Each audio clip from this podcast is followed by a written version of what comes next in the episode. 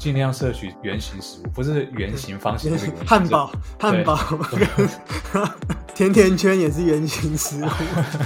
欢迎来到三十男的舒适圈，我是 Tim，我是 Daniel，预祝大家新年快乐啦！预祝大家新年快乐，好突然啊！这集上下时间应该是过年的前一个礼拜，所以大家应该现在都是已经准备好是 vacation mode 嘛，就已经没有在上班了嘛。没错，很非常有可能是这样。这也是不知道是不是算台湾的，就是华人公司的问题，就是特别节日蛮多的，过年，然后之后又有什么清明年假，然后二二八年假，然后每次有什么中秋年假，然后每次年假前大家那个心情就是一个 vacation mode，那就可能放个六日一二，你五就已经在休息了。对啊，然后放完又要开始收心，所以又工作效率低落。首先觉得这是个问题，放一二，然后三是要。回复那个工作的感觉，然后四五上两天又要放假。对啊，所以我觉得这是个问题耶，是不是不要这么多假？哎啊，这政治不正确。Anyway，反正就是预祝大家新年快乐啦。那其实我自己，嗯，每次到了新年，其实我都算是蛮该怎么说，蛮感谢的啦，就会觉得说啊，又平安快乐的过了一年。对我，我有时候也会，对，真的很多人要感，那就谢天吧。谢天吧，之后应该专门讲，应该专门讲这一篇，到底谢天里面讲了什么？得之于仁者太多，出之于己者太少。不过，不过，不过，过年的时候会有一件事情是不会开心的，那就是大鱼大肉导致什么变胖哦。这件事情对不对？每次过完年，大家就说啊，什么又胖了两公斤什么的，又什么裤子又穿不下了，扣不起来了，对不对？又要买新衣服了，这个借口。总之就是大家过完年都会想说，过完年吃完太多大鱼大肉，然后想要有一些偿还的一些赎赎罪的一些行为啊，所以大家通常过完年都会比较注意自己的饮食。该要怎么做呢？大家很多人应该不是很有头绪，帮大家来打个预防针。到时候大家想要还债的时候，就回来听这一集，你们就可以 follow 的一些小 people，健康的把身材瘦回原本的苗条身材，或者变得更好。那这本书呢，我们特别挑了一本书，对，Pita 哥哥体态改造与生酮攻略，混合饮食轻断食，你也能狂瘦三十 percent 体脂肪，看到就整个都哇嗨起来了。看到皮塔哥哥就嗨起来了。特别挑这本书，特别挑皮塔哥哥，就是又想要蹭我们。哎，怎么变成一个啊？我们的频道开始就是到处蹭，是不是？不是，我们是站在巨人的肩膀上。皮塔哥哥算巨人吗？真的，真的的健身巨人。那这本书当然作者当然就皮塔哥哥啊，不然呢？不然就是馆长陈之汉著，没有道理嘛。但是皮塔哥哥哦，然后台湾角川发行的。那二零一八年十月，那虽然这个书有。离现在二零二二年哦，应该说二零二三年，sorry，二零二三年录节目的时候还是二零二二年，一时转不过来。二零二三年，对，那也过了这个四年半了，很久的时间了。不过呢，其实哎，我是算数有问题，没有啊，四年半，对对，四年半，四年多，四年半，对，四年多总，呃，四年多。但是其实这一些营养的知识，其实都算是历久弥新啦，所以不会有太多的问题。所以我们挑了这本书。那这本书其实很简单，重点它就是放在。我们刚刚讲了体态改造相关的知识，还有一些比较特别的饮食，就不同于正常的饮食，比方说极低糖饮食、生酮饮食，大家应该都有在网络上多多少少看过。断食，断食。对，其他饮食方式像断食啊，或是你重训的课表安排啊，增肌减脂期的安排啊，时间长短，然后它主要是会把它研究一些营养学还有运动营养学相关的知识放在这个书里面，然后套用到他的生活里面，像安排你的减脂。增肌，还有你的饮食计划那些的，有书里蛮详细，因为这是这个全彩的这个书，里面还有很多他的那个呃，因为像个人写真的感觉，健身动作，教你怎么做健身动作，对，然后还有后面甚至还有食谱，还蛮酷的，对对对，到时候也会跟大家介绍一下，嗯。先来介绍一下这个，大家都应该都知道啊，连 Team 都听过，对不对？皮塔哥哥应该很有名吧？我其实，哎，我虽然说不是多厉害，但好歹也是有在健身的人。虽然说没有像 Daniel 这么厉害，但是我没有没有没有没有，也可以。Daniel 是十分，我应该是大概三分，但是我还是有健身，对对，大概大概是这样的状况。对啊，现在是很有名的，我们可以叫他健身网红吧？可以吧？他知名度应该大家知道啊，对啊对啊，健身网红。我记得他现在的。呃订阅应该是七十多万，可能到时候可能到过年的时候应该八十万，我不晓得，因为他最我最近才看到他那个七十万感谢祭，他是留学纽西兰，他是奥克兰大学营养学系毕业，所以你就知道他营养学知识是很很丰富的。然后他，所以书上才会这么多营养学的东西。对啊，他又热衷健身，所以他就把营养学这些相关知识还有研究套用在他的健身计划里面，然后做成这本书给大家看。嗯然后他自己也有在，我记得是中山区开一家健身房叫 Step X，还有很多其他健身网红在里嗯面。大概简介这样。然后，然后皮塔哥哥还有开一间快餐店，不算快餐，这样讲不太健康，它是便当店，然后是、嗯是很很健康的餐点，它就是就它叫皮塔塔 K 塔 K，记得好几间在台北，所以大家如果路过经过可以去看。OK，好，有机会去吃吃看。它应该是外带的那种吧，还是可以坐在里面吃的？应该是外带，我看它只有柜台而已，没有位置。哦，对，那应该是那种就是给那种健身的人的那种健身餐的那种感觉。而且我我前阵子才听说，那个好像伯恩也有去他的健身房健身，去皮塔哥哥那边健身，所以之前有，对，对很多网红也有也有去跟他一起健身。对啊，对啊，他有帮很多网红或是明星做健身计划的安排啊。那我们这两期的节目呢，就会着重在这本书的呃营养学的知识跟饮食上，因为搭配大家过年嘛。那健身的这些部分呢，一方面是我真的没有这么专业，一方另外一方面是因为健身的东西用讲的好像有点大家难以想象，对对所以我们就以营养的这些知识为主。那大家有兴趣对健身有兴趣，那就可以另外再买书来看，或是私讯 Danny。OK，没没没没，私讯讯皮塔哥哥啊，私讯我干嘛？那今天这期节目我们会讲营养学知识的部分，那下一期节目会来讲饮食。那营养学当然就是要讲到我们几个重要的营养素，分别就是糖类、膳食纤维、脂肪跟蛋白质这样。那我想大家对这些东西的印象应该都停留在国高中的健康课本，大概这种感觉哦，差不多。你觉得吃脂肪就会胖吗？之类的，或是哦蛋白质就是肉。今天呢就要来比较仔细的来说明每个营养素它的一些细节。那首先第一个是糖类，糖这边糖要讲一下，我们讲的糖不是你想到那个 sugar，不是 sugar，对对对对对，是有部的那个糖，对，是有字旁的那个糖。有字旁糖就是碳水化合物啊，然后它是所有糖类的集合，就是它是一个族群，sugar 是其中一个。sugar。好，sorry，没事没事，OK。最近那个他们也是风波不断。好，糖类简单来说就是刚刚 Daniel 有讲碳水化合物，也就是有人说碳水这样，那也有人说嗯淀粉，其实差不多的东西。也可以，那分解之后呢，就会变成葡萄糖，不是葡萄糖灵芝王，哎，那可能也是葡萄糖。葡萄糖 储存在血液之中，或者是以肝糖的方式存在肝脏或是肌肉当中，也会进一步转化成脂肪。对，所以很多人会说吃太多碳水会胖，但不过碳水对人对人类来说很重要，因为它是提供能量的主要的来源。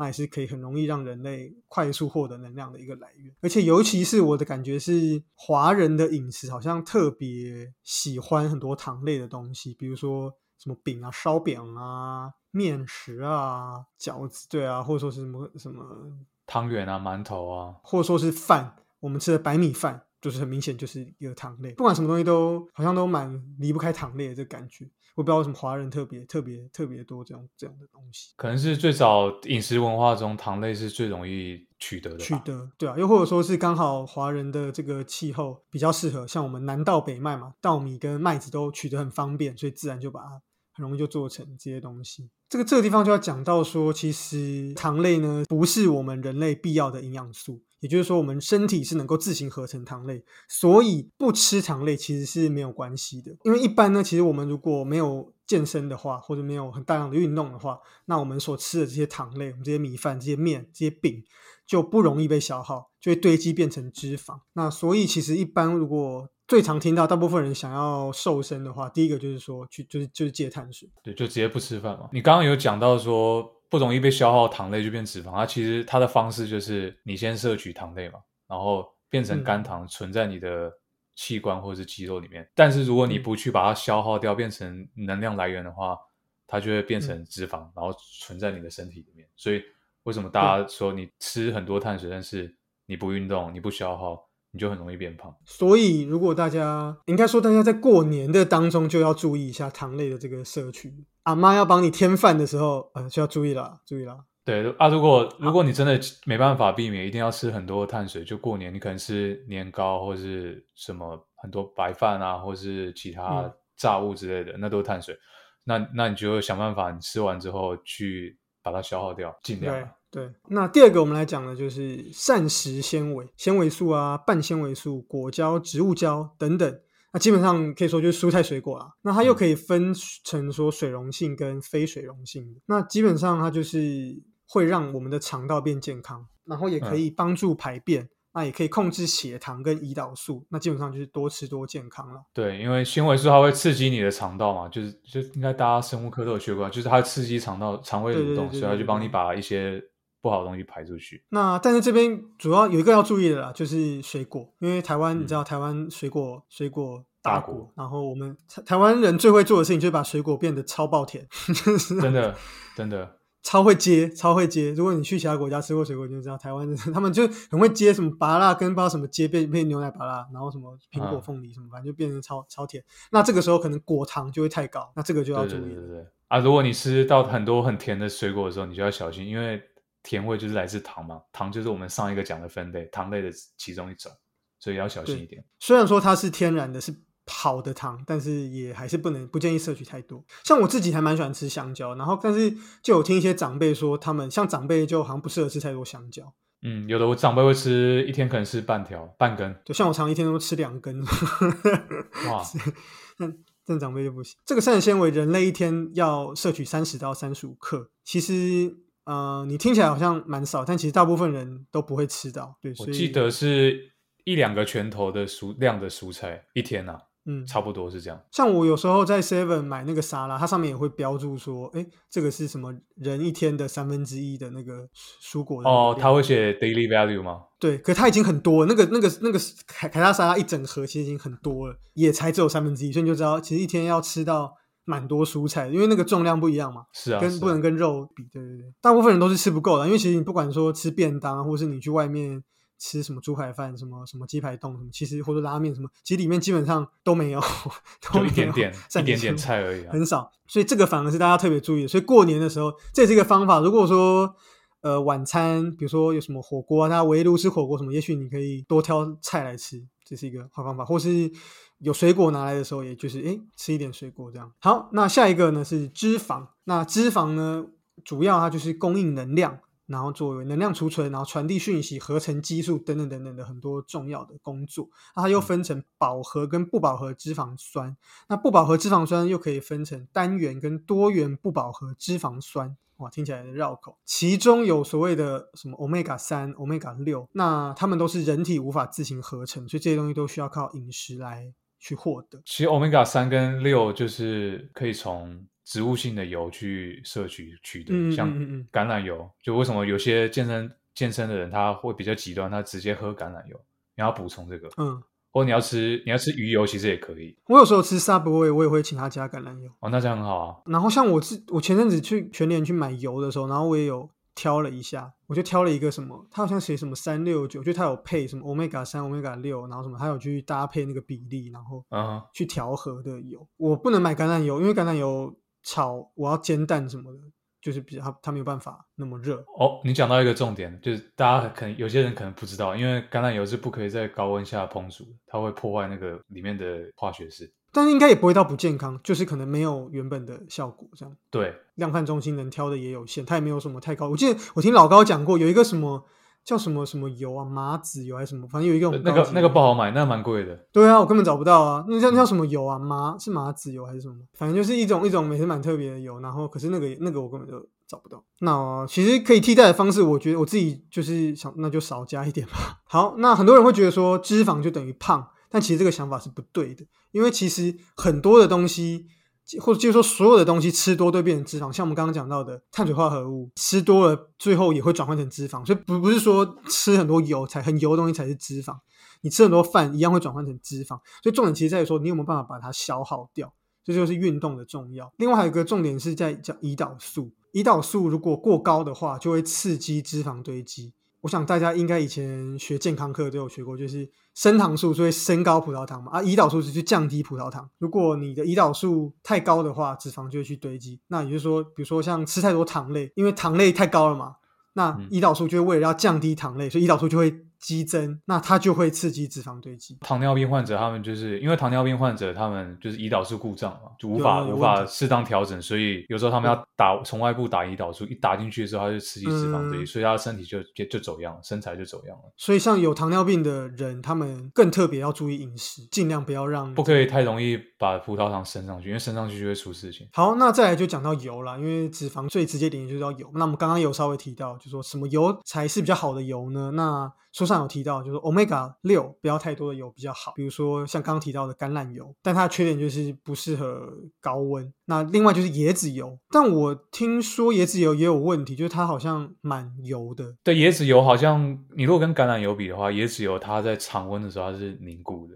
它是胶状。嗯，然后橄榄油是常常温下它就是液体嘛。我记得好像在老高那边也有讲过，他说为什么大家都要偏向去摄取植物性的油，而不是摄取从动物来的油？因为动物油嗯它会凝固嘛。那你想象，如果在嗯常温下，它在你的血管里面凝固，是不是很危险？，All right，对啊所以才才会偏向说尽量采取摄取植物油。那再来就是坏油，什么是坏的油呢？首先第一个就是反式脂肪，我想这个大家哦应该也已经算是被宣导很久了。我记得我小时候还还没有这个概念，然后很多东西也都不会标出有反式脂肪，但其实很多东西里面都有反式脂肪，而且最可怕的是，通常越好吃的东西里面，百分之八十的一定有反式脂肪，比如说对饼干。蜂蜜蛋糕之类那种都会有，封装好在超商里面你可以买到那种。或是很多一般的蛋糕，它有里面有可能也有它的那个奶油，然后还有就是什么炸鸡排啊什么，通常那里面多多少少可能也都会有。哦，对啊，你说像我们高中那个饮料那个旁边饮料店那个，他炸的鸡排一定都有反式脂肪啊。然后又或者说是一些，比如说面包，面包也有可能有。对对，所以这个都要注意。但是呃，现在台湾有比较多规定啊，就是说反式脂肪说高于多少就一定要标示出来，所以大家都要注意。还有像巧克力，我记得巧克力里面也有。大家去买东西的时候，盒子拿开，然后往往反面看一下，营养书上面都会写，一定要一定会标反式脂肪。因为反反式脂肪的问题是，因为这这我之因为我还蛮我也蛮在意健康的，所以我之前有注查了一下，那他是说他的问题是会在血管里会堆积，然后另外就是我记得 cheese 里面也有，但是 cheese 里面的算是是比较好一点的反脂肪，所以就比较还好。那另外就是还有我们刚刚讲的太高 omega 六的。种子油，比如说，其实一般我们吃的，比如说什么葵花油啊、芥子油啊，都是 omega 六比较高的油。OK，还有其实外面便当店他们用的像大豆油，就是也不太健康，嗯，就你吃很容易血管堵塞啊。你用头脑想就知道，外面外食，你觉得他能用多好的油？他可能给你用一个超屌的油吗？不可能嘛，除非他卖你两百五嘛，但不是嘛？那卖你六十五，怎么可能给你很好的油呢？一定是不知道之前大家有没有听过，就说其实餐饮业的食材成本大概是三成，呃，说说卖给你价钱的三成，所以如果那个便当一百，它大概就是三十30块的成本，嗯所以你就知道，那它油肉也要钱，什么要钱？它的油怎么可能用很好的油呢？嗯对，所以这个东西大家就是要注意啊。那当然过年也是，过年其实虽然说过年也有可能有人是家里自己煮，阿嬷煮，阿嬷加油应该也是没有在跟你手软的哈，通常没有跟你客气的啊，所以这个东西其实大家也稍微注意一下。呃，我记得阿嬷用的油应该都是她，她第一道菜可能是炸猪皮，然后把那个油煸出来之后捞起来凝固之后，它要炒菜，哦就拿那个油来炒这，样才香啊！这样才香。没错啊，但是它是动物油，所以你跟阿嬷讲一下，看她听不听得进去。不过八成是听不进去啊。毕竟过年嘛，所以还是意思意思一下，那就是基本上多运动啊。等一下下一集我们也会教大家怎么样的去透过饮食来把这些脂肪减掉。好，那最后一个我们要提的一个重要营养素就是蛋白质。哦这个健身人听到蛋白质就嗨了，蛋白质就哇很开心。那蛋白质它是干嘛？它就是维持体液平衡、酸碱平衡、制造荷尔蒙、制造酵素、运送营养等等。而且重点是多吃就才会有大鸡鸡。对，你要有对，它是不不可或缺的营养素之一啊。吃肉长肉。那不过呢，这边也要注意什么才是好的蛋白质。那其实基本上跟油不一样，其实大部分的动物性的蛋白质都蛮不错的。后来研究有推翻，就说植物性的蛋白质其实也没有说比动物性的蛋白质差，嗯它在这个蛋白质的这个营养的这个效果上，但是缺点就是它糖类比较高。我们一开始强调碳水的比较高，动物性蛋白质就基本上没有什么太多碳水。对，那我记得皮塔哥哥他自己有拍一支影片，讲好几种，就是十几种蛋白质，然后还有分 A、B、C、D 四种评级。我没办法讲出来每一个是是哪一级，但是我印象最深刻是鸡蛋是最好的，鸡蛋是 A 级还是 S 级的？鸡蛋是每天一定要吃的，然后蛋白质品质是最高的，相对于其他蛋白质的，比方说植物蛋白，像你吃毛豆或是鹰嘴豆嗯那些豆类，或是甚至它嗯比牛肉、猪肉或是其他白肉，像鸡肉、鱼肉都好哇。建议大家要吃鸡蛋。我自己也是非常喜欢鸡蛋，因为它便宜嘛。应该说蛋最近涨价了啦，没错。但是相较于肉类来说便宜，每克蛋白质的价钱它算便宜的。对对对，它算便宜，然后又方便煮。对，肉你还要切啊，要搞那个那个蛋，不用说煎配啊煎一煎就吃了嘛。啊，可是哎，我记得还听到有一些人说，哎，一天只能吃一颗鸡蛋，超过就会诶之前就会出有听说有这样，我现在听说是什么三颗还是什么几颗，对对，对但是对，但其实如果你身体的运作都是完全正常，跟一般人一样，其实你一天吃超过两颗，其实不会怎么样。皮塔有一天吃十四颗，对啊，我现在看到那个食谱后面有一个我很喜欢的一个什么烘蛋，什么七颗，也太多了吧，太贵了吧？其实是不会怎么样。唯一可能需要稍微注意就是蛋黄，因为蛋黄的胆固醇比较高。就可能年纪大了就要注意了。我记得之前还有人说什么不吃蛋黄，只吃蛋白，但是后来又说这样不好，所以我也不知道。也可以就看人嘛，我还是要咨询专业人士的意见。对啊，因为我也不知道，因为我之前也有曾经就哦买茶叶蛋，然后我就蛋黄都没吃，但是后来我也不知道这样到底好还是不好。哦，蛋黄没吃，只是因为茶叶蛋的蛋黄很干而已。然后我印象中应该鱼，我记得应该不错，而且鱼里面有很多的 omega 三，所以鱼很好。比如鲑鱼，我们这个对约翰最喜欢的鲑鱼，它含脂肪量也蛮高，所以也吃到后面一第一口会觉得很爽，但吃到后半的时候就觉得哦有点恐怖。哦，不然你也可以买别的鱼啊，什么鲷鱼啊，鲷鱼也可以，鲷鲷鱼就是比较少脂肪，但是还蛮多健身人在吃的。但是缺点就是鱼贵，海鲜贵啊，就是问题。就是鱼跟鸡肉比起来的话，其实如果你要获取一样的蛋白质的量的话，鸡肉的 CP 值又高很多。如果单纯以数字来看的话，经济上允许的话，像你说像汉克，他要他要一餐就吃二十个干贝也没关系啊，那也是很好蛋白质啊。当然，或是派翠克啊，五百万派翠克，那可以啊，都要吃龙虾当蛋白质，当饭配饭吃也可以啊。对，但就贵嘛。不过过年通常都是有鱼啦，所以如果搞不好大家也可以，诶，趁过年的时候多吃一点鱼，对不对？也可能多吃一点鱼，这样子说不定也是一个好方法。好，那再来就是蛋白质，它对体脂肪的影响很重大。有研究说，减肥的效果其实跟蛋白质的摄取量是成正比，因为嗯它会维持肌肉，然后会让人充满饱足感，所以你就不需要吃这么多的糖类。对，我记得皮塔哥哥还有讲说，三大营养素嘛，脂肪、蛋白质跟碳水三个要消耗的，你要燃烧每一克的这三个营养素。需要的热量不一样，蛋白质是最高的，身体要燃烧蛋白质的需要的热量是最高，所以才会说为什么减肥效果跟你蛋白质摄取量会有一点点相关。你可以再 elaborate more 吗？你摄取东西，其实你会消耗热量，因为你的器官要运作嘛。相对于去吸收一克的脂肪跟吸收一克蛋白质，你吸收一克蛋白质需要的需要你身体需要做的事情比较多，所以它会是燃烧比较多热量。哦，才会说减肥的时候多摄取一些蛋白质。但是你讲的那个也是对的，因为它要保持肌肉嘛。因为如果你嗯热量不够的时候，它就会开始从你身体里面的营养素开始抓啊。它一般是先抓嗯肝糖嘛，然后可能抓蛋白质、抓脂肪。如果嗯你都摄取很多蛋白质的话，它比较不容易去抓蛋白质，因为它会先抓你摄取、哦你摄取进来的，不会去抓你身体现有的。有书也有提到，其实很多人会以为说用一些比较高的蛋白的饮食，然后会就是消耗肌肉或者什么，但其实不会，因为其实蛋白质不是第一个被消耗的。如果刚刚 Daniel 讲，它会先从糖类那些开始消耗，然后再脂肪，再才是会去消耗蛋白质。好，那再就是摄取量的部分，要吃多少蛋白质才是 OK 的？那其实一般人的话，大概是体重的零点八到一。所以，比如说你可能六十公斤，你就吃六十克的蛋白质，嗯或是六八、四十八，或是四十八到六十克，这样就 OK 了。那如果你是有在运动或健身的人的话，你可以吃到更多，在一点四到一点六，所以就大概如果你六十公斤，可能就可以吃到八十五。那我们听众应该都是用公斤嘛，应该比较少人用磅，对不对？因为如果用磅这边数字就不对了，对一般人你要吃，我像我一百七十五磅，我就要吃一百七十五克蛋白质嘛，就哦不是这样，不太一样。磅是另外一个比例，对对对。但是我这边是用公斤来看，因为我自己也是用这样去算，就是如果我有健身，我会乘大概就是乘以它一点五，所以 OK 尽量，但也不一定算的那么准啦，因为我也不一定是了解到每个东东西，不可能算那么精准。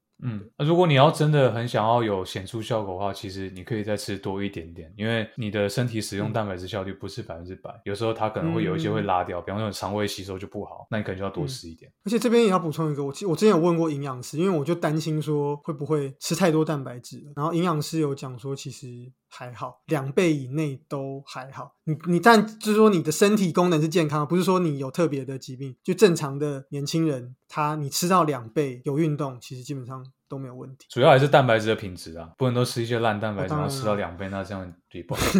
你吃肯德基炸鸡吃到两倍，你吃一整个炸鸡桶，当然不行嘛，绝对不行的啦，对啊绝对会出问题的嘛。像我还有一个朋友，就是我们有台的主持人，他之前跟我说，他有一个健身教练教他一一天要喝六杯蛋白粉，然后我就说吃喝这么多会不会太夸张？我说你这样你其他蛋白质都不用吃，他说哎差不多就是这样，因为达标了嘛。但是其实这样不好，因为蛋白质哦对摄取的来源，你你吃鸡胸肉跟你直接喝蛋白粉，你都吃到一百五十克蛋白质，那个微量营养素是不一样。哦，对，这书里也有讲到，尽量摄取原型食物，不是圆形、方形那个 圆形。汉堡、汉堡跟汉堡、甜甜圈也是圆形食物。就是尽量摄取非加工的，就加工前的食品。其实这书里也有提到，说尽量不要，因为刚刚微量营养素的关系，所以尽量不要有三十 percent 以上是呃那种蛋白粉或者那种补给品，尽量是大部分都还是要是从食物而来的。然后最后就是呃摄取的时间的部分。那很多人会有听说说，诶，运动完一定要三十分钟内就摄取蛋白质。其实我自己喝蛋白粉，我也是就是。健身完我就立刻会喝，嗯。但是其实书里有讲到说，这其实是一个迷思啦。其实最重要的是一整天的总量，你一整天有到那个总量，基本上就 OK。对对对对，就是那时候很多人说肌肉合成窗口三十分钟嘛，其实这个见仁见智诶、有人也有说你运动完之后要补碳水，这个其实对我来说影响还比较好，相对于、嗯。呃健身完之后直接摄取大量蛋白质，我觉得摄取碳水可能还好一点点，我也有听说运动前吃一点碳水，前后可以多一点碳水，然后离运动越久就越少碳水，也有一种方式是这样。哦对啊，所以这个这个真的是，我觉得这东西一直在变啊、像我们下一集会讲到啊，预告下一集会讲到断食，可能以前大家也都是讲说，哎，要三餐定时定量才最好。哎，可是现在又有研究说，哎，断食也不错。这东西一直在变，或者说像蛋啊，有人说啊，不能吃超过几颗，那后来说，哎，又可以，或者说像我自己很爱喝咖啡，啊，之前也有说什么啊，咖啡什么一天不能超过多少，哎，有人说啊没关系。可是所以这个真的是不断在变啦，就是自己的身体觉得 OK，自己去感受，每个人感受度应该是不太一样。我这边可以补充一下，有一个方式可以检测你蛋白质有没有吃太多，就是你上厕所，比方说大号小号，味道变重的时候，表示你蛋白质吃超量。因为我有一阵子吃太多，然后尿尿的时候味道会很重，会有那个氨的味道。真的假的？那跟黄不黄会有关系吗？黄不黄是取决于你你的饮水量够不够。哦，好，那我们今天这集讲很多营养素嘛，那其实下一集会进到所谓饮食的部分。那可能很多人会觉得说，到底哪一种饮食才可以最好，然后才能够最能够减肥？那不过这个东西其实真的是因人而异。那我们下一期会来仔细的说。好，那本期节目就到这边啦。喜欢我们的听众，欢迎到 Apple Podcast 还有 Spotify 给我们五星评价。也可以到 YouTube 或是 IG 留言，或是分享你的意见、私讯都可以，各种方式都可以。祝大家再次祝大家新年快乐，那也预祝大家过完年都能够回归一个健康的身体。这下一个新年是什么年啊？我们去年是入虎年嘛，你不是 Holy 大仔，下一个新年是兔年。我们再想一下祝贺词，我们下一集再跟大家说。吃到吐，不是不是，我们还有一个礼拜赚钱赚到吐。好，下次见啊，拜拜。拜拜。